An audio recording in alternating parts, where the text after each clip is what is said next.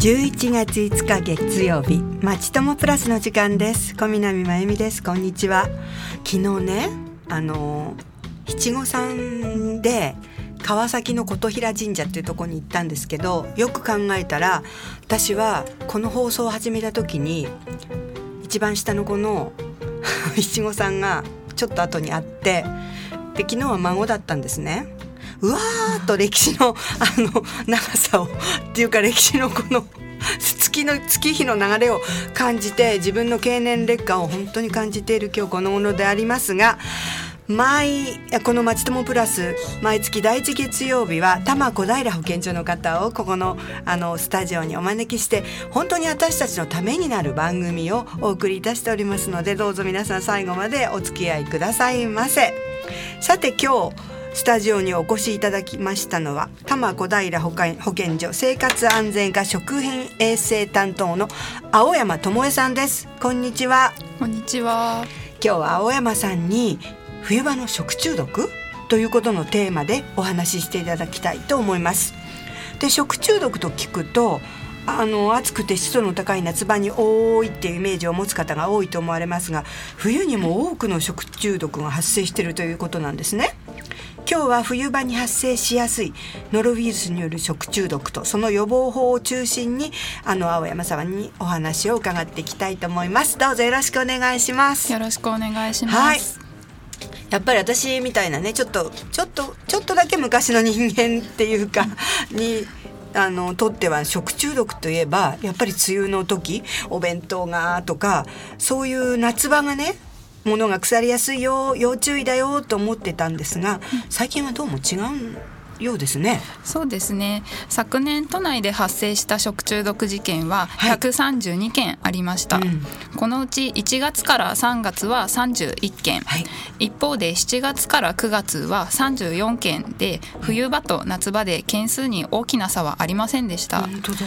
今や夏場も冬場も問わず食中毒は一年中発生しています、うんちなみに今年の都内での食中毒発生件数を見ると、はい、1月から9月末までに124件の食中毒が発生しています。原因別に見ると、魚介類に寄生するアニサキスによるものが61件、うん、ノロウイルスによるものが21件、うん、カンピロバクターが20件となっています。なるほど。なんか多いですね去年よりもね。そうですね、ね、で食中毒といえばやっぱり夏っていうイメージを持つ方が多いってさっきもお話ししましたけれども、はい夏に流行るものとこう冬にあのかかるものっていうのは原因が違うんですか？確かに以前は夏に食中毒が多く発生していました。今から30年前平成元年の食中毒件数は92件でした。この頃は7月から9月の食中毒件数は1月から3月の5倍以上もあり食中毒は夏という季節感のある時代だったわけですね。当時は腸炎ビブリオやサルモネラ黄色ブドウ球菌この3つの細菌が食中毒の御三家と呼ばれていました細菌による食中毒が主流でしたから細菌が増えやすい夏に食中毒が多くなっていました、はい、現在では冷蔵技術の発達や衛生管理の向上などから細菌による食中毒は減りました。しかしその一方でウイルス特にノロウイルスによる食中毒が多く発生するようになりました。ノロウイルスは冬場に広がりやすい特徴があるのでこれからの季節は警戒が必要です冬場は風邪やインフルエンザノロウイルス等による感染性胃腸炎といったウイルスによる病気が流行ります。食中毒もウイルス特にノロウイルスによる食中毒が多く発生します。なるほど。ノロウイルスは本当に最近よくね聞くあの言葉です言葉ですけれども、はい、ノロウイルスに感染した場合の症状っていうのは、はい、なんか特徴的なものがあるんですか、主な症状は吐き気や嘔吐下痢のほかに80あ38度程度の発熱などです、はい、特に突然発生する激しい嘔吐が特徴的です。感染してから発症までの潜伏期間はおよそ1日から2日、うん、発症後は3日程度で回復しますが小さいお子さんやご高齢の方など抵抗力の弱い方は重症化することがあります、うん一方で人によっては軽い症状で済む場合や感染しても症状が出ない場合もあります。ノロウイルスは食品中では増えず人の腸管内で増えていきます。そのため感染した方の排泄物や嘔吐物には多くのノロウイルスが含まれているので、汚物処理する際は注意が必要です。なるほどね。じゃあ冬にノロウイルスの食中毒が多くなるっていうことですけれども何か訳があるんですか、はい、それはノロウイルスの感染力の強さと、うん、ノロウイルスの大きさあと原因食品などから考えて、うん、冬場の環境がノロウイルスによる食中毒の発生と大きく関係していると考えられます。あ大きさとかねいろいろ、はい、じゃあその一つずつについて具体的に教えていただけますか、はい、まずあの感染力の強さとは？ノロウイルスは100個以下でも感染すると言われています。これは他の食中毒原因菌に比べ非常に少ない量で感染するということです。例えば先ほどご紹介した腸炎ビブリオでは10万個以上ノロウイルスの100倍の菌量で発症すると言われています。うわそんな違うんですね、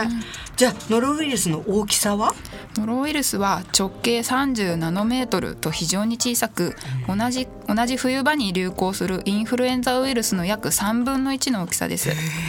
冬の乾燥した空気中に放出されるといつまでも浮遊して広範囲に広まりやすくなります。なるほどね。ちっちゃいからいつまでもふわふわふわふわとね。やだなじゃあ原因食品がねさっきっておっしゃってましたけれども、はい、どんなものがあるんですか？代表的なものとして、うん、生や加熱不十分な牡蠣が挙げられます。牡蠣牡蠣の他にもアサリシジミなどの貝殻が2枚ある二枚貝はノロウイルスを蓄積することが知られています。アサリやシジミは通常味噌汁などで加熱して食べられますけれども牡蠣は生など加熱不十分で食べられることがあるため件数が多くなっています。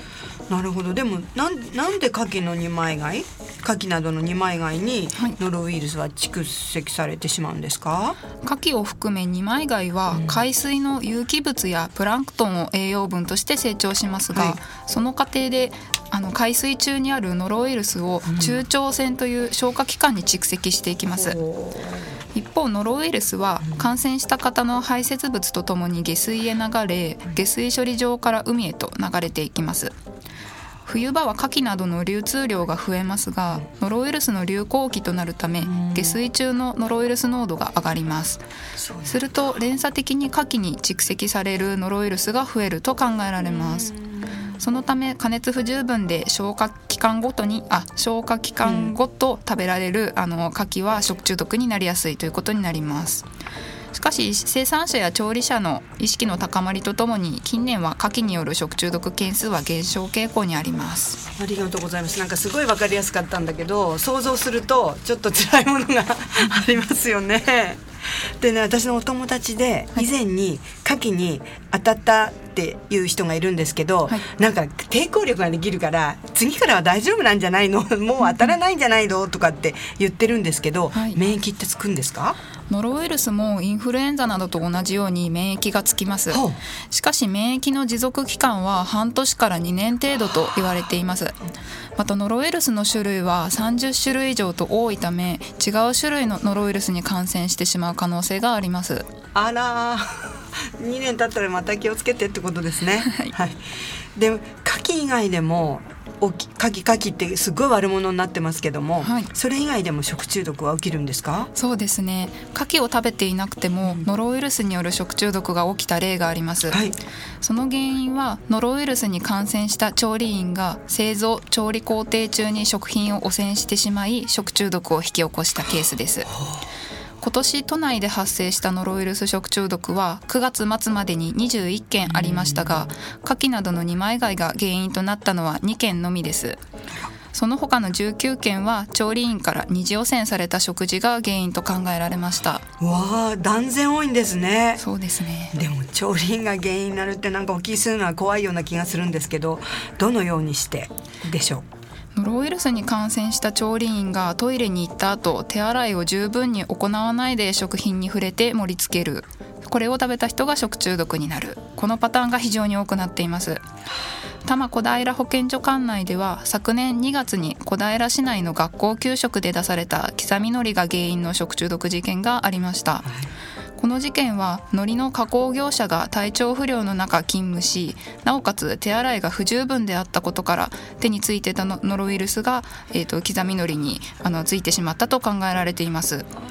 この場合も体調不良の際は食品に触れずかつ日頃から徹底した手洗いができていれば十分に防ぐことができていたかもしれません。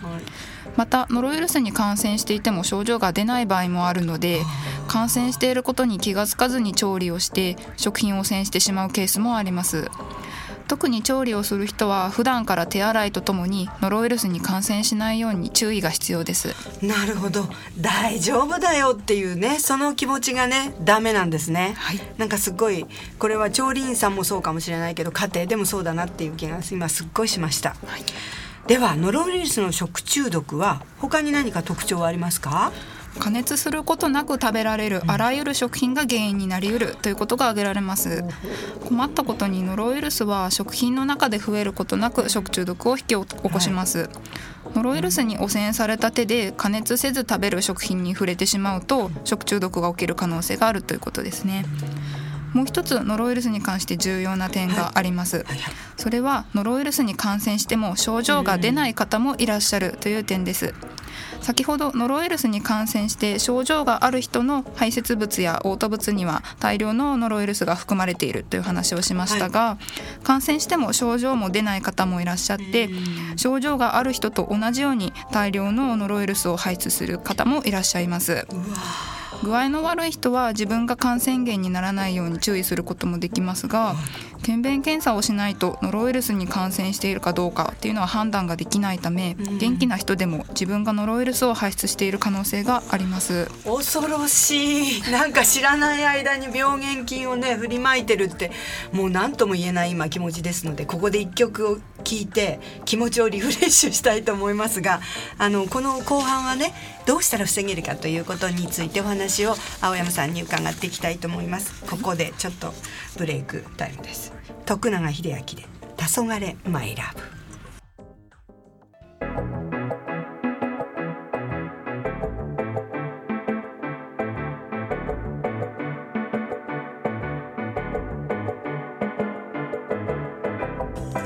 はい今日のまちともプラス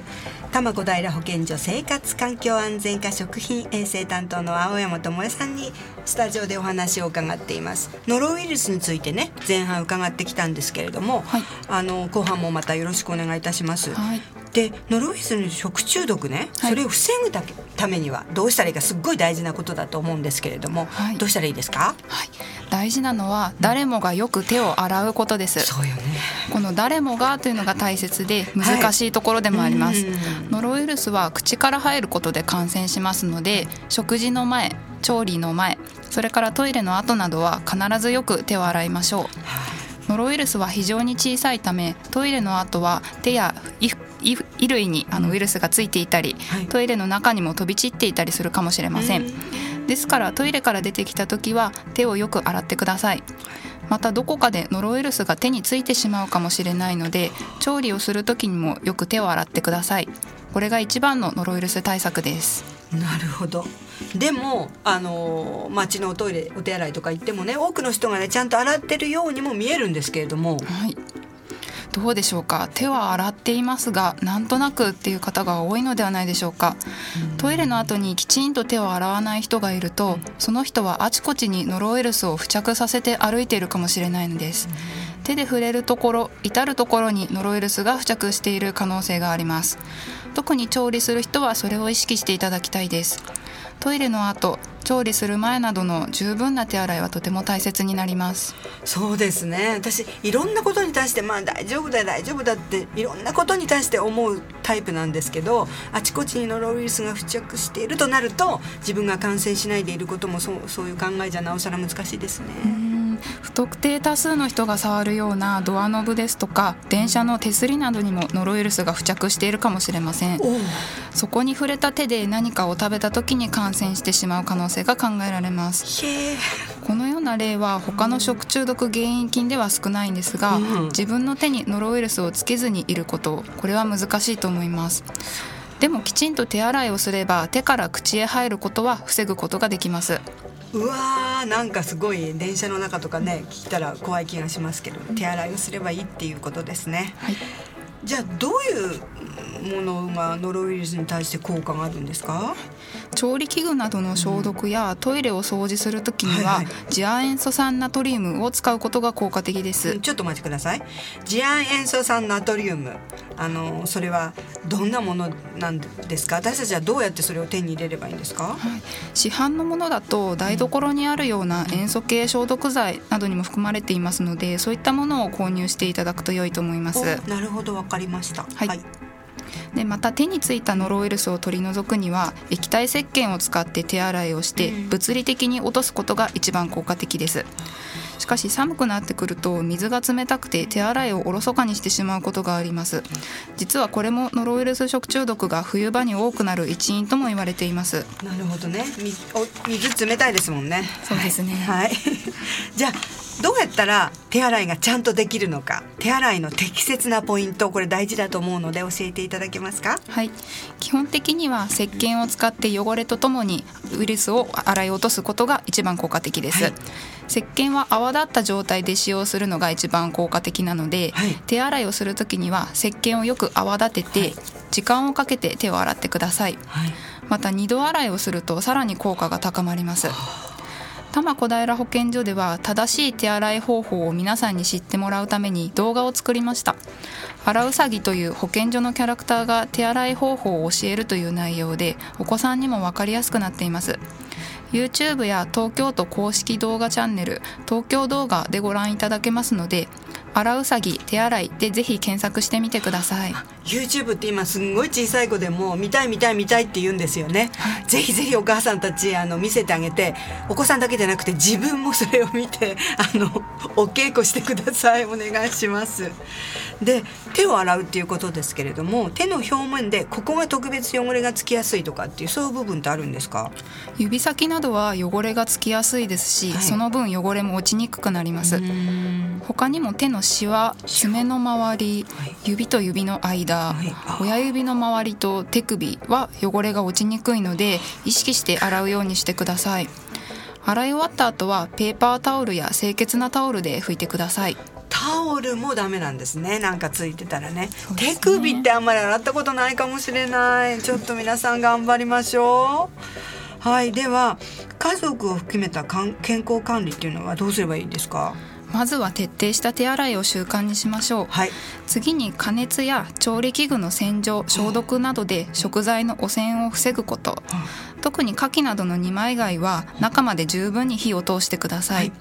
そして加熱後の食品をノロウイルスで汚染してしまうことのないよう二次汚染についても注意しましょう。はい奥さんたち気をつけましょう。注意しましょう。はい。じゃあもし家族でノロウイルスの感染者がいた場合はもうあの私たちはどうすればいいんですか？ノロウイルスに感染すると排泄物に大量のウイルスを含むためトイレ内で汚染される可能性が高いです便器だけでなく手が触れるドアノブや流しレバー、床もこまめに清掃し次亜塩素酸ナトリウムで消毒をしましょう、一般的に使われる逆性石鹸やアルコールはノロウイルスに対する消毒効果はあまり期待できないのでノロウイルスに対しては次亜塩素酸ナトリウムによる消毒が最も効果的です。消毒方法などの詳細については東京都のホームページ食品衛生の窓をご覧ください。はいまた症状が治まった後も1週間ぐらいは排泄物中にノロウイルスが存在し続けて長い場合は1ヶ月以上も存在すると言われております。このため回復した後もあの十分な手洗いを徹底して家族に二次汚染二次感染させないように対策をしっかりと行いましょう。なんか簡単なようで難しい難しいようで簡単っていう感じですよね。じゃあ家庭での食中毒予防のポイントとしては予防することにしてはどのようなことを気をつけたらいいですか？はい、食中毒予防の三原則というのがありまして、はい。こちらはつけない増やさないやっつけるの3つです肉や魚卵などを取り扱う時は取り扱う前と後に必ず手指を洗って食中毒菌をつけないようにする、冷蔵や冷凍の必要な、あのー、食品は持ち帰ったらすぐに冷蔵庫や冷凍庫に入れて食中毒菌を増やさないようにする。加熱して調理する食品は十分に加熱し食中毒菌をやっつける、こういった点に特に注意しましょう。わかりましたではなんか食中毒にかからないようになんかこれを食べたらいいよっていうような食材とかってあるんですか？食べた方がいい食材というよりは、うん、生牡蠣などの加熱不十分な二枚貝ですとか、うん、レアステーキなど加熱不十分の肉は食べないようにしましょう。食中毒のリスクを減らすためには十分に加熱したものを食べるよう注意した方が良いです、うんもし体調に異常があると感じた場合は医師に相談することをお勧めします。バランスの良い食事を心がけることが健康保持のためにも良いでしょう。はい。レアなお肉好きな方いっぱいいらっしゃるけどちょっとちょっと冬場我慢しましょうね。では調理をする時はどんなことに気をつければいいですか？食中毒予防のためには、うん、食品は中心部まで十分に加熱することが重要です、はい、肉などは表面だけではなく中心部の色が変わるまで十分に加熱しましょう、はいまた牡蠣など二枚以外は生で食べずに中心部まで十分に火を通してお召し上がりください、はい、ノロウイルスは熱に弱いので、うん、調理をする時に食品の中心部まで十分に加熱していればノロウイルスは感染力を失います、表面は火が通っていっても中心部まで十分に加熱されていないとノロウイルスが生き残っている可能性がありますので、はい、二枚貝を加熱する時は中心部が85度以上で1分半以上になるように加熱する必要があります。なるほど。生焼けとか本当に注意しなきゃいけないってことですね。わかりました。でその他には何か調理過程で気をつけることをこの主婦に言っておくことってありますか、二枚貝を取り扱った後はまな板や包丁などの調理器具をしっかり洗浄して消毒する必要があります、はい、使った後に熱湯消毒をするとか、あとはあの次亜塩素酸ナトリウム。先ほどもお話ししましたけれども台所にあるようなあの市販のキッチン用の塩素系消毒剤などを買っていただいて使っていただければいいと思います。そういった次亜塩素酸ナトリウムに漬け込んで洗い流す方法が有効になります。なるほど。台所を預かる主婦としてはしっかりやりたいものですねでは最後にまとめお願いします。これからノロウイルスによる食中毒が増える時期を迎えます。ノロウイルスによる食中毒はきちんとした手洗いをすることで防ぐことができます。外出から戻った後トイレの後調理の前食事の前には手洗いを忘れずに行ってください。はいわかりました。青山さんありがとうございました。なんかよくすごいよくわかりました。そして最後に多摩小平保健所からのお知らせです。で東京都では毎年11月に麻薬覚醒剤乱用防止都民大会を実施しています。多摩小平保健所でも今月1日から30日まで館内を走行するコミュニティバスや西武バスの車内で薬物乱用防止のポスター掲示やリフレットの配布を行っています。今私の手元にそのリーフレットがあります。タイトルはストップ薬物乱用。あのバッグが青い鮮やかな色なんですけれども若い女性っていうかあのアニメアニメっぽいあの女の人が描かれていて毅然として誘いを断る姿が描かれています。なんかとってもインパクトのある絵ですのでね皆さんもバス内でバスの車内で目にしたらどうぞ手に取ってご覧になってください。多摩小平保健所のホームページにもこちらは掲載しているので一回見てください。とこの女の人素敵。すごい目につきますのでどうぞ皆さんご覧ください。さて次回ですけれども。次回は12月3日の放送です。この日はインフルエンザ予防とエイズ予防をテーマにお送りいたします。